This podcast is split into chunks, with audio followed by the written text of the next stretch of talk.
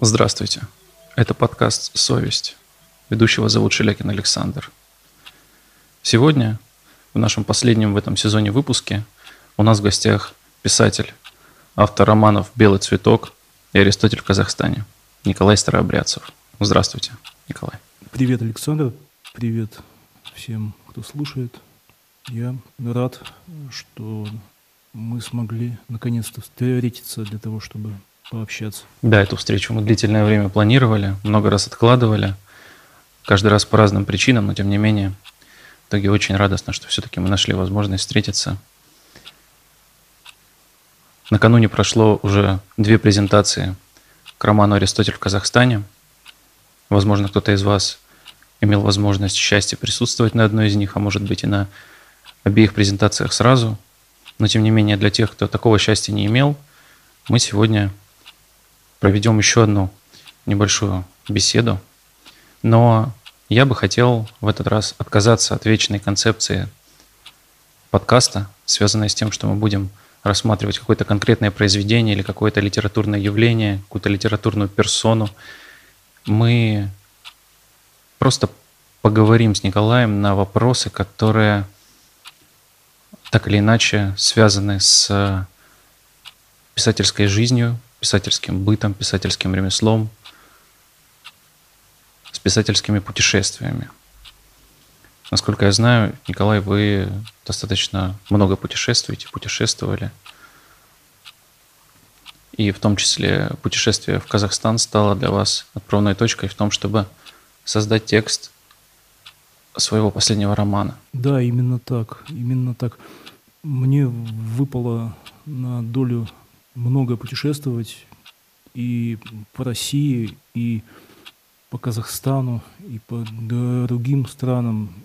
И я счастлив, что я путешествую не по туристическим маршрутам, а часто попадаю в такие места, куда сложно захотеть попасть самостоятельно, куда можно попасть только в результате какого-то принудительного задания. Это места неожиданные, часто связанные с промышленностью, с очень, очень жестким бытом людей. И это отчасти отразилось в моем творчестве. Да, в вашем последнем романе огромное количество материала посвящено как раз бытованию ваших героев, о том, как сквозь быт, сквозь ощущение соприкосновения с материальной действительностью окружающих и ваших героев, они сталкиваются непосредственно с откровениями, которые их преследуют в столовых, на кухнях, в спальнях, на улицах. Например, одного из ваших персонажей откровение преследовало в лице пьяницы на улице, который цитировал на память Гомера. Вот в таких вещах, как правило, как я заметил, в вашем романе эти откровения постоянно откуда-то вырываются, совершенно из каких-то необъяснимых парадоксальных вещей. Ваши путешествия в большей степени связаны с вашей литературной деятельностью. Это осознанный путь писателя, ищущего материал, или же это связано с вашей профессиональной деятельностью, помимо литературы? Мне кажется, что я сумел связать сразу несколько видов деятельности и синтезировать некую новую профессию. Когда я выезжаю куда-то, я осуществляю себя сразу в нескольких функциях. И я действую и как инженер, и как академический философ, и как писатель, наконец. И для меня часто границы между тремя этими специальностями стираются. Одна переходит в другую, и одна оказывается опорой для другой или точкой возможной критики, позволяющей мне скорректировать мой маршрут или сделать его более объемным, более глубоким. Помогает ли путешествие по материальным пространствам путешествиям по пространствам нематериальным? В моем случае это именно так. Я очень хорошо знаю по себе, как дорога способствует мыслям в творческом направлении. Может быть, это связано с особым ритмом путешествия, когда ты едешь на дальнюю дистанцию, как бы ты расслабляешься и погружаешься в такое в полудремотное состояние, и это позволяет извлечь именно те идеи, те образы, которые становятся пригодными и удобными для художественного полотна. Есть такая легенда о том, что Гоголь в определенный момент своей жизни вообще потерял возможность писать иначе, кроме как в дороге. То есть он писал только в дороге и всю свою жизнь, особенно зрелую, посвятил путешествиям по Европе, в непрестанных путешествиях. Вам не обидно, что вам приходится путешествовать в менее поэтическую пору, когда на дорогу от Петербурга в Москву не нужно тратить неделю? Мне кажется, в этом путешествии, в таком формате путешествия было что-то совершенно особенное. Тогда количество времени, количество возможностей, которые предоставляло путешествие, оно было гораздо больше, чем сейчас. В какой-то момент мне действительно было обидно не только от того, что я путешествую иными техническими средствами, что я передвигаюсь на самолетах, в лучшем случае на поездах и автомобилях. Мне было обидно и за то, что изменились социальные отношения, изменились люди и условия. Казалось, что невозможно увидеть что-то новое и интересное. Все вокруг стало предельно формализованным, фабричным, одинаковым. И поэтому, читая книги о путешествиях, написанные в далеком прошлом или даже в начале XX века, я всегда думал с завистью: вот, писатели, вам-то было легко, у вас такая интересная жизнь, вам даже ничего не надо делать, просто записывай, что с вами случается, что ты видишь за окном.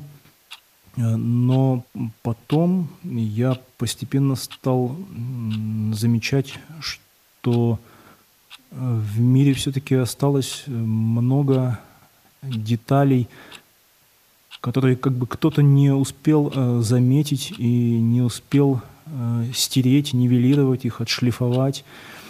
Они все еще, может быть, как призраки прошлого или как обещание того, что все еще не закончилось, они проявляются на моем пути, и, взаимодействуя с ними, я чувствую, что и я обрел эту же возможность совершать вот это путешествие писателя, писать в дороге вот эту интересную и неиссякающую возможность. Вы знаете, я, читая ваше произведение, заметил, что одной из первооснов, источником и главным вдохновением для вашего творчества является вот эта самая природная наблюдательность, обостренная, возможно, еще и тем, что существует представление о том, что так много вещей уже зарегистрировано, в ткань нашей реальности уже столько вплетено и столько уже обусловлено литературным творчеством, литературным трудом, что там остается всего лишь несколько достаточно ограниченных пространств, где можно добавить что-то еще. Но, например, у вас я увидел замечательные примеры того, как вы пытаетесь какие-то совершенно еще не обусловленные литературным процессом явления, как крупного порядка, большие, фундаментальные, так и очень маленькие, сущие мелочи, пытаетесь инспирировать, и успешно ваши попытки иногда становятся в инспирировании вот этих вещей в ткань литературы. Например, мне очень понравилось, как совершенно по-новому вы соединяете разные языки в рамках одного текста. Это, в частности, очень интересно, мне очень это понравилось. Вы заострили внимание на надписи на одежде у людей, которые не различают чужого языка, и тем не менее носят эти надписи на себе и не подозревают об их содержании. Но эти надписи о людях, которые носят эти вещи, говорят гораздо больше, чем они могли бы сказать, если бы люди надевали то, название чего они понимают, то есть текст. Это очень интересно. Идея о том, что приезжая в новое место и обживаясь на новом месте, если там есть книжный шкаф и книги, то в первую очередь стоит обратить на это внимание. Например, история о книге под названием «Пивень» меня очень заинтересовала. Это прекрасно с точки зрения чувства к парадоксу, поиск парадокса. Его можно искать в больших, а можно в малых масштабах. Вопрос, собственно, в том, как вы в целом воспитывали инстинкт в ловле парадокса, большого и малого. Возможно, это связано вообще с тем, как я пришел в литературу, пришел к письменному слову, потому что сами мои пути оказались парадоксальными. Сейчас я нахожу две точки, два важных пункта своего изначального вхождения в литературу. Первый путь был связан с радиохулиганством. Когда-то я звонил на радио и, пользуясь тем, что я нахожусь в прямом эфире, высказывал некие хулиганские шутки. И я понимал, что мне выделено совсем немного времени, пока ведущий не успеет раскусить, что в его эфире происходит хулиганство. И поэтому я понимал, что мне нужно как-то иначе осмыслять то, что я говорю. С одной стороны, мне нужно сохранить вот это мое хулиганское намерение, а с другой стороны, максимально его завуалировать под некое наивное сообщение, чтобы вот продержать эту загадку для ведущего и для зрителя как можно дольше. И это в каком-то отношении закалило меня и мое мышление. То есть я должен был создавать парадокс там, где его нет. Но приучившись к этому, я начал рассматривать, замечать парадоксы и вокруг меня. То есть я мог относиться к любым сообщениям так же, как к своим, как к намеренно завуалированной шутке. И это помогло мне вот в таком ключе разгадывать ребусы нашей культуры. И, наверное, вторая точка вхождения — это уже мое прикосновение к философии. Оно, что символично для русской литературы, произошло в подвале.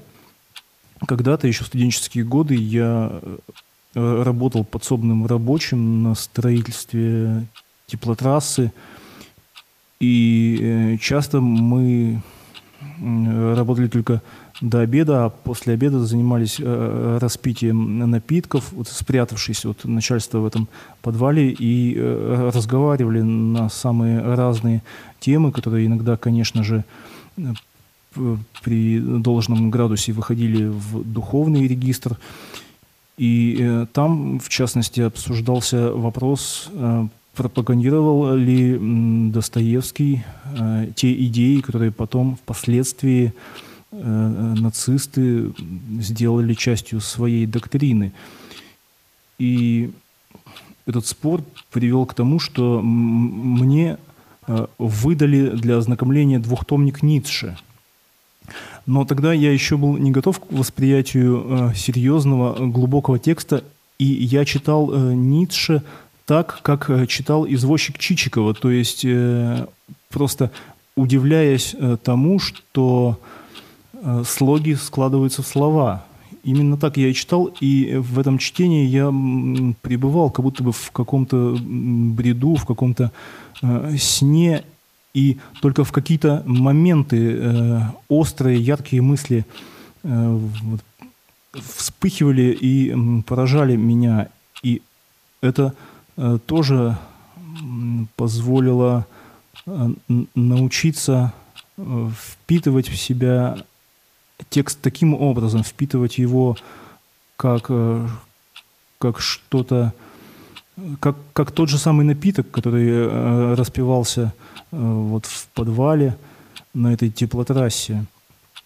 Уметь пьянеть от текста и, ну, я надеюсь, уметь потом впоследствии воспроизводить в своем собственном тексте это же воздействие. Да, это знаково, что именно Ницше вызывает у вас такие ощущения, потому что сам Ницше наверняка располагал потенциалом соответствующим, потому как он был большой любитель музыки, в частности Вагнера, и у него вот формировалось определенное представление, скорее всего, как у человека литературного труда, у него сформировалось свое отношение к тому, как должен работать его текст, потому как вот эти острые, резкие повышения регистра в тех местах, где он действительно высказывает какие-то совершенно не укладывающиеся в привычном состоянии в разум человека мысли, они в какой-то момент просто вырываются из ткани повествования. Но у вас это происходит не так. Я заметил, что в тот момент, когда текст, ваш текст, убаюкивает читателя, проявляя себя в мелочах, в какой-то момент очередная мелочь играет на несколько тонов выше. И когда она обычно играет в таких местах, когда ты уже совершенно полностью расслабился, и еще более убаюкивает структура. В частности, в «Аристотеле в Казахстане» прекрасное название глав. Мне очень нравится практика, когда не в подстрочник каждой главе, а в ее непосредственное название выносится основное ее содержание. При этом видимые вещи сюжетно, которые даже не обуславливают сюжет, а какие-то предметы, которые так или иначе фигурируют в каждой из глав, они вынесены на, соответственно, иллюстрацию перед каждой главой. Точно так же название каждой главы иллюстрирует каждую главу, каждый сегмент текста. Но идеи в этом тексте растворены таким образом, что они жалят именно в тот момент, когда ты уже полностью попал под обаяние вот этого абсолютно гладкого и спокойного повествования. Я бы продолжил музыкальное сравнение и сказал бы так, что идеи или образы, или предметы, вынесенные мной в название глав, это примерно то же самое, как тональность, написанная на листе партитуры. То есть, зная эту тональность, музыкант правильно исполняет мелодию, а слушатель или настолько умный музыкальный слушатель, который может читать с листа, он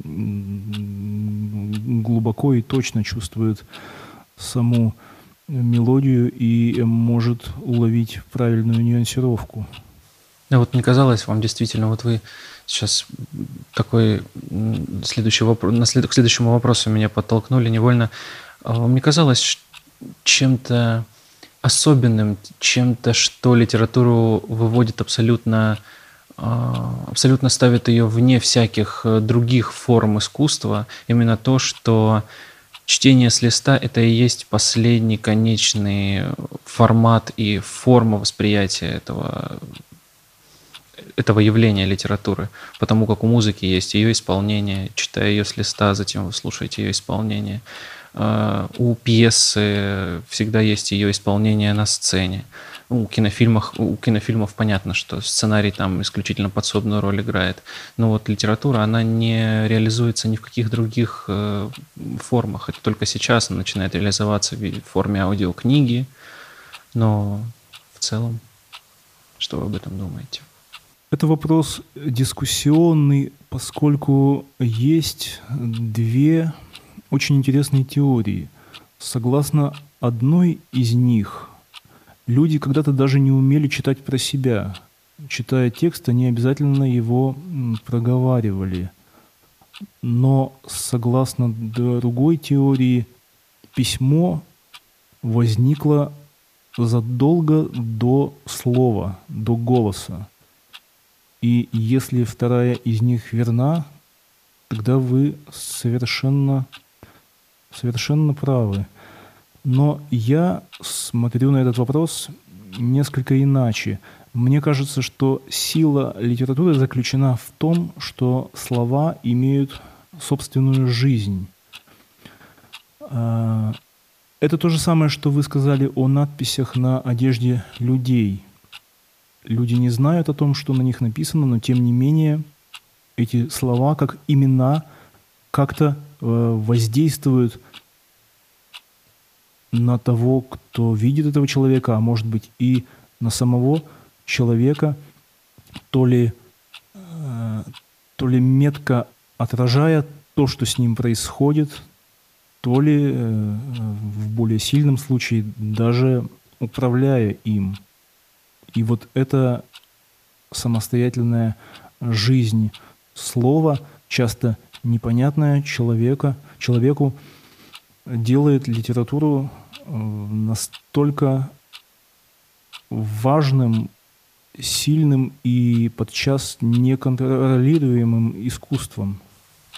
Да, я понял. Я на самом деле часто спрашивал себя раньше и не мог найти ответа на вопрос о том, как литературное произведение, написанное автором,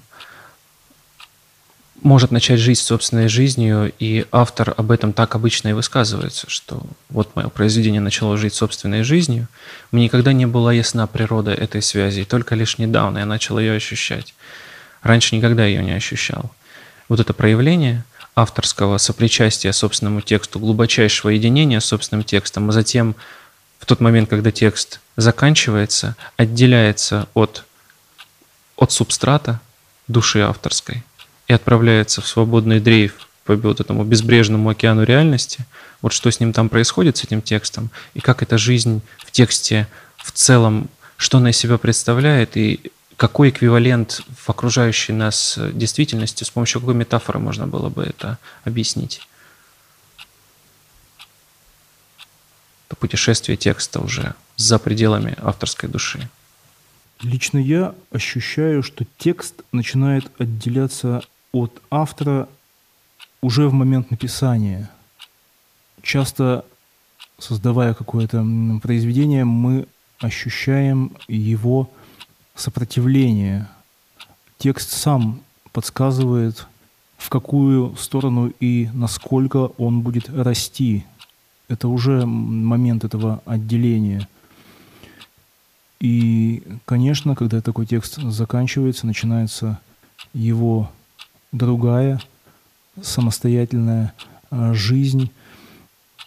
И я связываю это именно с тем, что слова имеют некую собственную энергию, собственную силу, способность как в потоке увлекать за собой идеи, как некие растворенные частицы.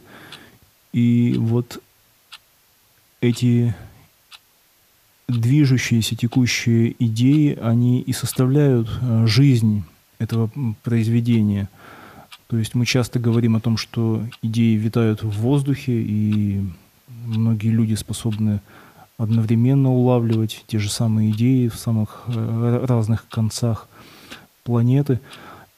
А в случае литературного текста происходит концентрация этих идей, если они, конечно, там есть, и тем самым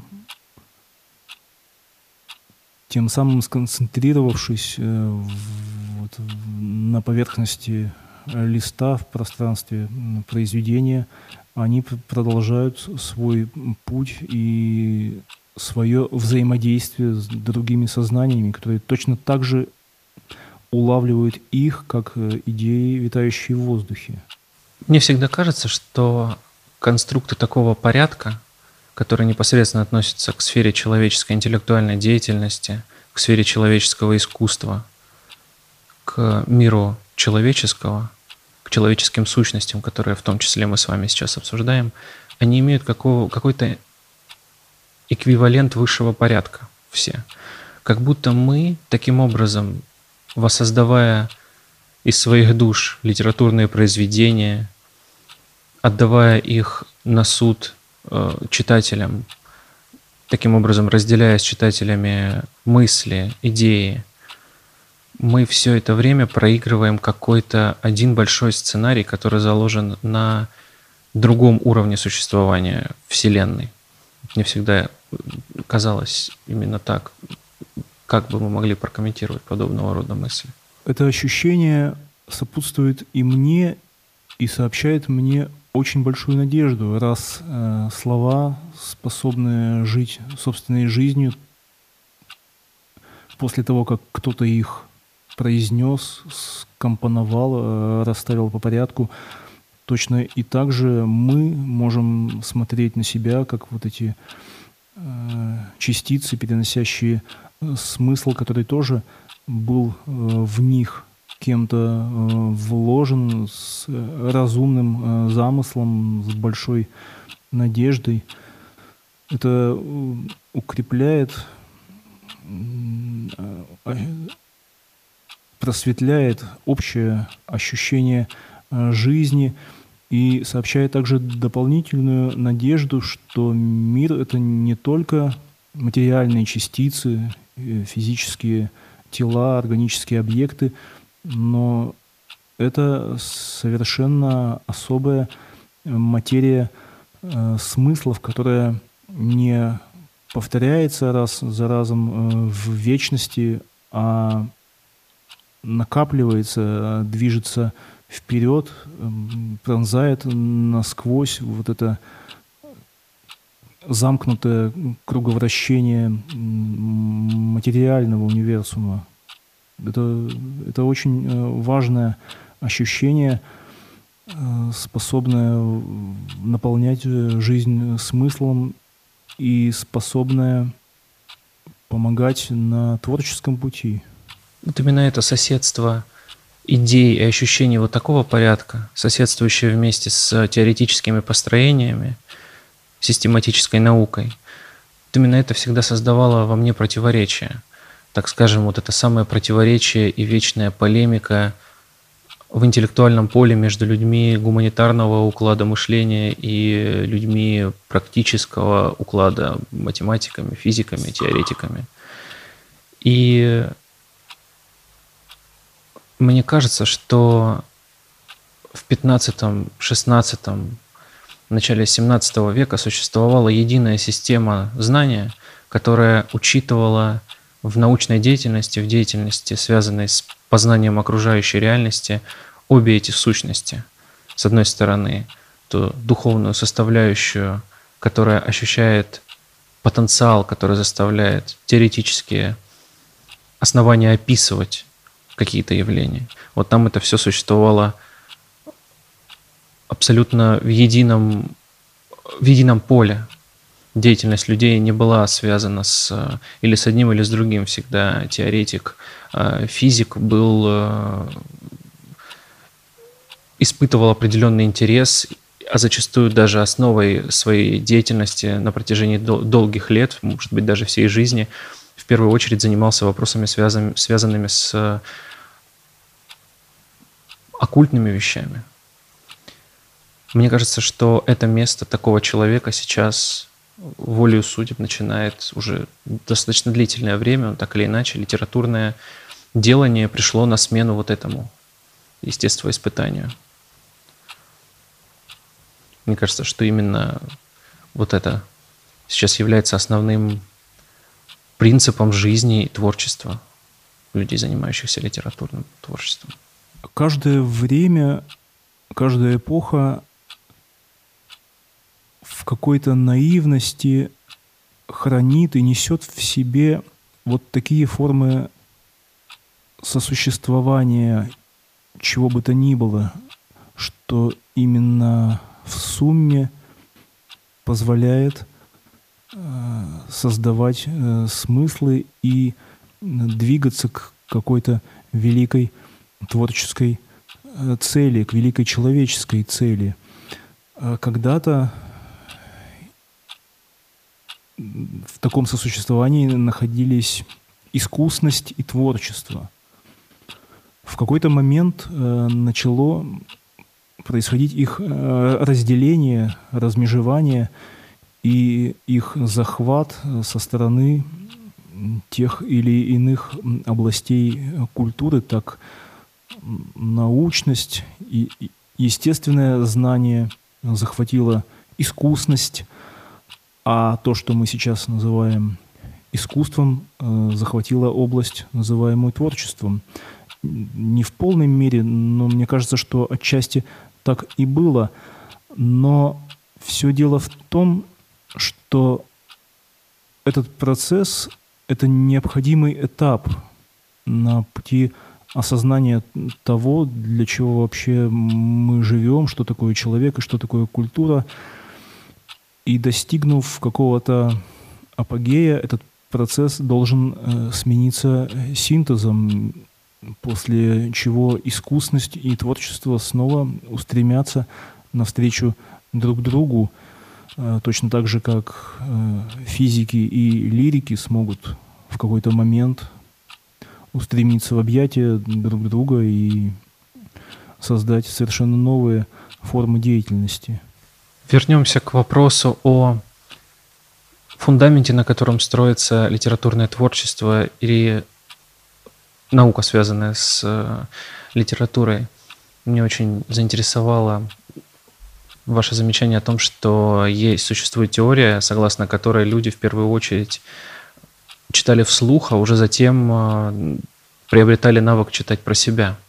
На самом деле это тот путь, который проделал и я в свое время, когда я начинал читать, когда только учился читать. Я исключительно вслух читал, а затем спустя какое-то время пришел к необходимости читать про себя, потому что это недостаточно комфортно для людей, которые так или иначе сосуществуют с нами в одном и том же месте, потому что постоянное чтение вслух. А еще когда ты взрослеешь и начинаешь читать какие-то вещи неконвенциональные, которые, может быть, кого-то смутят, приходится все-таки каким-то образом к этому акклиматизироваться. К тому же, тут интересен еще один момент о том, как вы изначально относились к литературному творчеству, вот в том его аспекте, когда литература превращается в какую-то совершенную музыку абсолютно неведомого порядка. Вот это отношение к литературе. Является ли оно преимущественным и главным мотивом в осознании того, чем по-настоящему является литература? Потому что, опять-таки, я встречал подобного рода отношение к художественному тексту, когда музыкальность, внутренний ритм сообщают порой читателю гораздо больше, чем сюжетное хитросплетение перипетий сюжета. Для меня литература и музыка очень тесно связаны. Связаны в силу даже моих биографических особенностей. Поэтому музыкальность слова,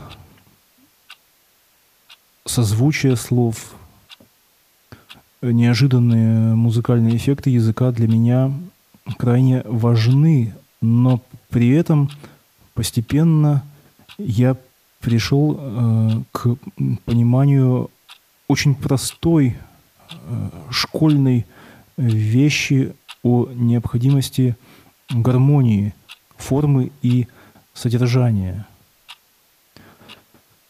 В этом смысле нельзя отделить музыкальность слова от музыкальности или не музыкальности повествования. В неком идеальном произведении, которое я мыслю, одно обуславливает другое. И только если это происходит, произведение имеет шанс зажить собственной жизнью, продолжить свой путь в отрыве от писателя. Если же этого нет, тогда оно распадется и умрет, оно превратится просто в пройденную историю, рассказанную и забытую, или в образец хорошего стиля, который, тем не менее, не находит места в сердце читателя. Также существует еще одна ипостась существования текста, и мы о ней до сих пор не упомянули, а она достаточно значительна. И связана она с тем, что текст все-таки проявляет себя как графическая форма, форма воспроизведения текста в виде букв, в виде непосредственно письменной речи. Насколько важна окончательная форма букв, которые изображают текст, для его внутреннего содержания? Какой оттенок реальности накладывает вот это зеркало, вот эта призма изображенного текста на сам текст и на его внутреннее содержание? Это как раз связано с собственной жизнью слов, поскольку эта собственная жизнь слов зависит от их истории, а их история часто обусловлена историей языка и историей формирования письменности. Как, например, известно, что греческая буква «альфа» постепенно развилась из такого стилизованного изображения головы быка. То же самое в какой-то степени происходит со всеми буквами, и в какой-то степени эта энергия самых первых предметов или самых первых звуков в очень глубокой атомной форме продолжает существовать, она затаена в этих буквах, в начертаниях символов в разных языках. Она воздействует на читателя, особенно если он подключен к этой культуре, она воздействует на него в бессознательной форме. Поэтому начертание букв, как это не парадоксально, но это часть произведения, от которой нельзя до конца отойти. Отказываясь от буквенного начертания, мы переходим в совершенно новую, не литературную сферу, в сферу сказания или предания, что тоже ценно, но тем не менее отнимает некую специфику, достигнутую в литературе и составляющую ее особую ценность.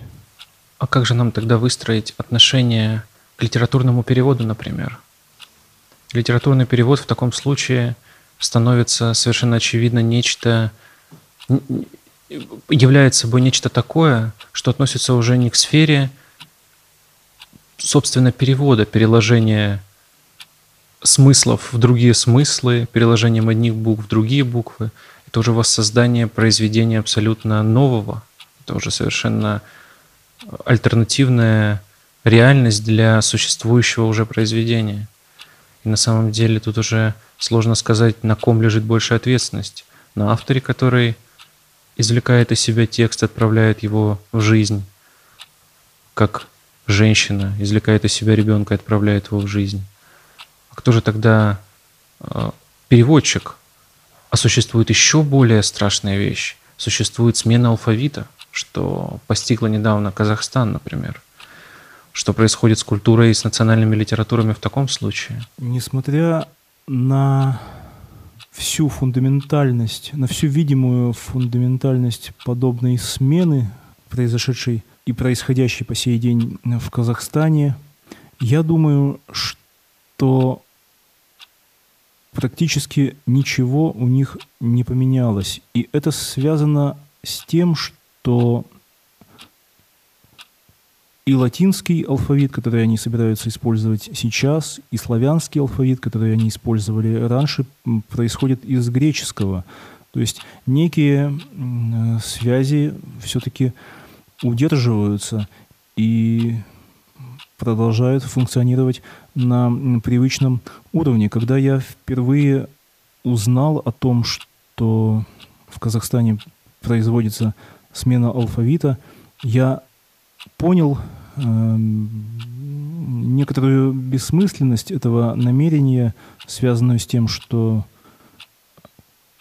оба алфавита происходят из одного общего, и подумал о том, что нужно было делать более крупную ставку, нужно было переходить на древнюю письменность кочевников. Это позволило бы открыть совершенно новые возможности для молодой и сильной культуры. Что же касается переводов, то могу с горечью констатировать тот факт, что в последние годы я все с большим и большим опасением прикасаюсь к ним. Вместо этого я стараюсь изучать языки, и если не читать полностью в оригинале, то хотя бы иметь перед собой оригинал текста, чтобы иногда обращаться к нему и по мере своих сил читать хотя бы фрагменты, хотя бы улавливать общую фонетику текста, сообщая себе некое его общее ощущение. Но в целом я верю в то, что хороший перевод сохраняет нечто важное, нечто такое, что позволяет культурам взаимодействовать друг с другом. Перевод — это форма творчества, конечно, но любое творчество — это перевод. Прекрасная мысль, да. Замечательно, что вы настроены так позитивно и действительно с этой точки зрения смотрите в будущее. Я порой грешу тем, что в какой-то момент опускаю руки и не высказываю какого-то решения, а просто говорю, что все не очень будет хорошо, скорее всего, и на этом, пожалуй, остановимся на сегодня. Но на самом деле действительно очень важно именно в таком ключе рассуждать. По поводу языка кочевников. Очень интересно, что в Монголии среди узкого современного сообщества молодых интеллектуалов монгольских существует большой интерес к древней письменности монгольской. Это одна из немногих письменностей в мире, которая ориентирована сверху вниз. Здесь есть памятники такой вертикальной письменности, как правило, они посвящены памятным моментам из судьбы Чингисхана, разбросаны по внутренним степям, это периодически находят. На самом деле Казахстан с точки зрения письменности и языка, как и весь бывший район, где раньше простиралась Российская империя, понес очень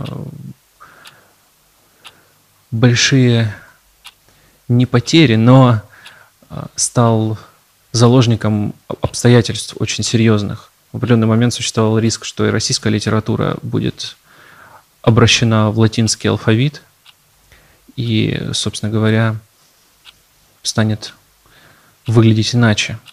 Но изменится ли ее внутреннее содержание? Была большая дискуссия по этому поводу, и большое число людей уверены в том, что русская литература утратит свое существование в том виде, в котором мы к ней привыкли, и потеряет внутренние связи, если она будет перенесена в поле латинского алфавита. Есть такая точка зрения. То, что касается достаточно интересного вопроса, связанного с будущим России и ответом на вопрос о том, как очень заинтриговала последняя глава. Честно говоря, начал читать вашу книгу «Аристотель в Казахстане» с последней главы, потому что очень она интригующе называется. И очень безжалостно вы поступаете с читателем, назначая названием этой главы ответ на вопрос «Откуда все русские беды?» и давая ответ на этот вопрос уже буквально в первых 3 строках этой главы. Это очень нераспространенная практика среди разнообразных стратегий формирования текста. Обычно, если что-то вынесено в главу столь громко, безапелляционно, то содержание соответствующего этому заявлению вы, скорее всего, вообще не прочтете. А здесь вы прям сбиваете просто с ног и говорите, что России не хватает хорошего перевода Аристотеля. То есть именно в наличии подобного рода основания для строительства культуры, новой культуры. Именно без этой основы невозможно благоденствие в будущем. Это связано с моим убеждением о роли философа в истории человечества и культуры.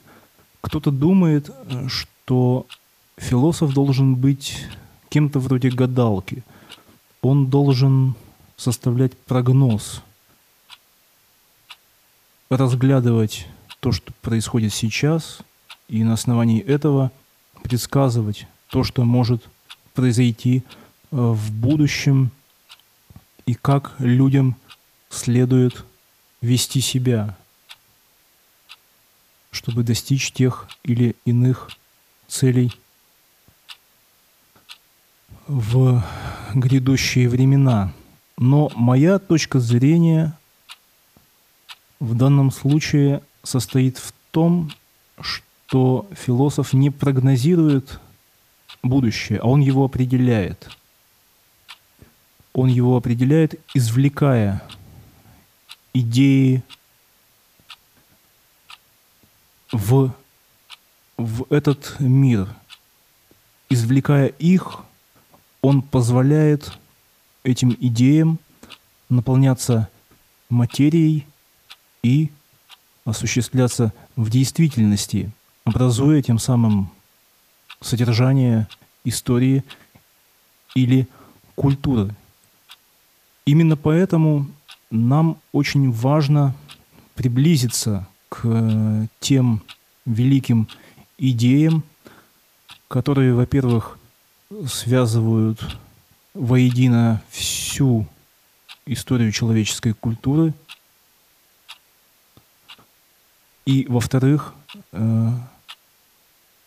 определяют именно наш путь, который обратно может быть прослежен через крещение Руси, через Кирилла и Мефодия, через Византию, и все-таки он приходит туда, именно в ту самую древнюю Грецию, где жили Аристотель и Платон. Именно поэтому нам нужно установить как можно более тесную связь с тем самым прошлым, определяющим во многом наш исток, определяющим какой-то важный аспект нашей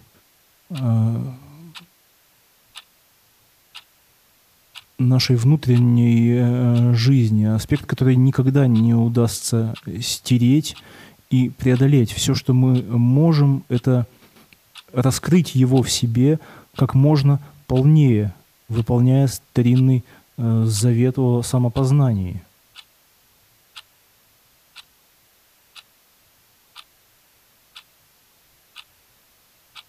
То есть философский трактат, написанный больше 2000 лет назад, продолжает работать.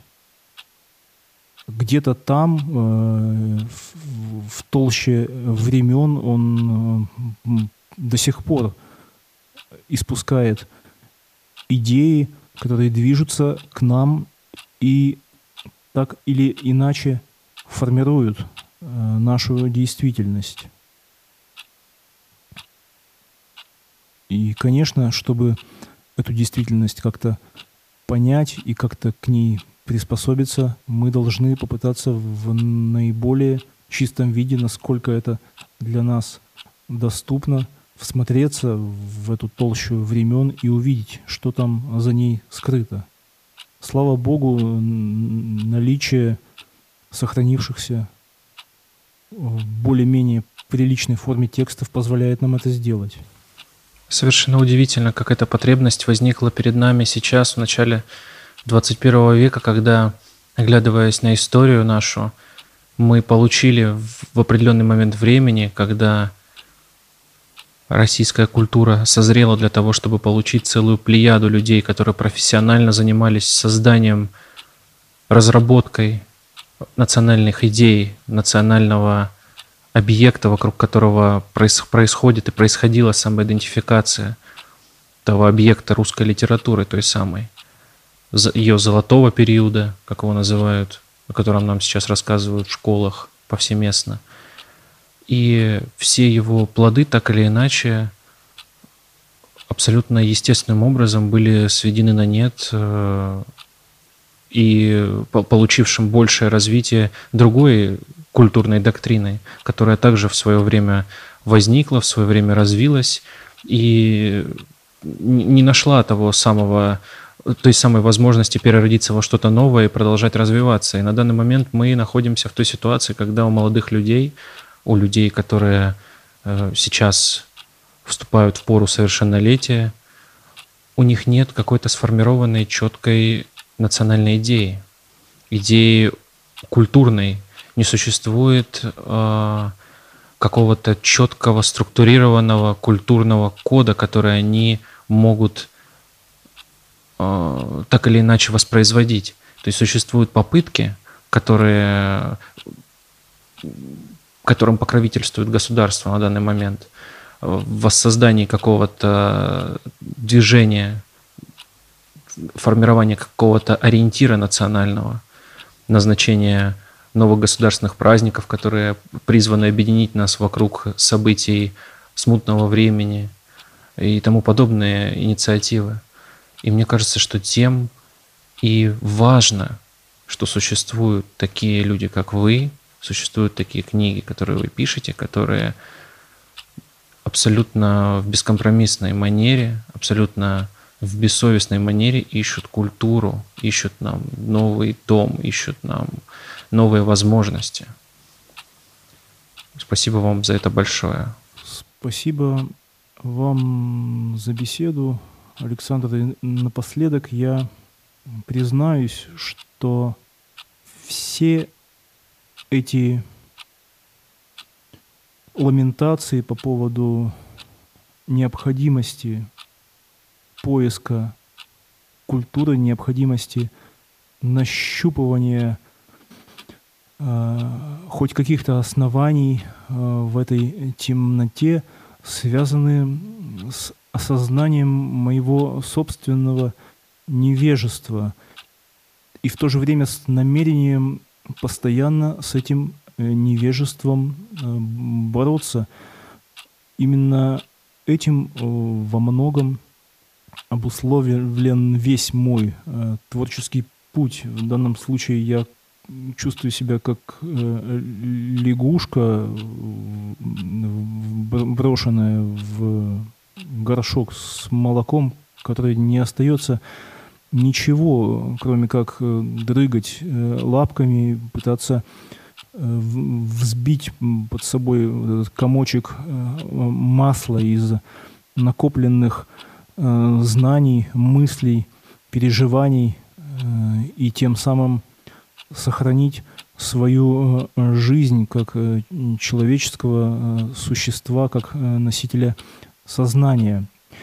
Но в то же время, несмотря на всю тяжесть этой ситуации, я хотел бы обозначить некую позитивную ноту. Мы никогда не должны забывать, что обостренная бездуховность и ужас окружающего – это всегда пространство, в котором реализуется наша свобода на духовное подвижничество. Этому мы должны радоваться и быть благодарны. Спасибо вам большое, Николай. Надеюсь, мы с вами еще встретимся в новом сезоне подкаста «Совесть». А с вами, дорогие наши слушатели, я прощаюсь. Это был подкаст «Совесть». До новых встреч.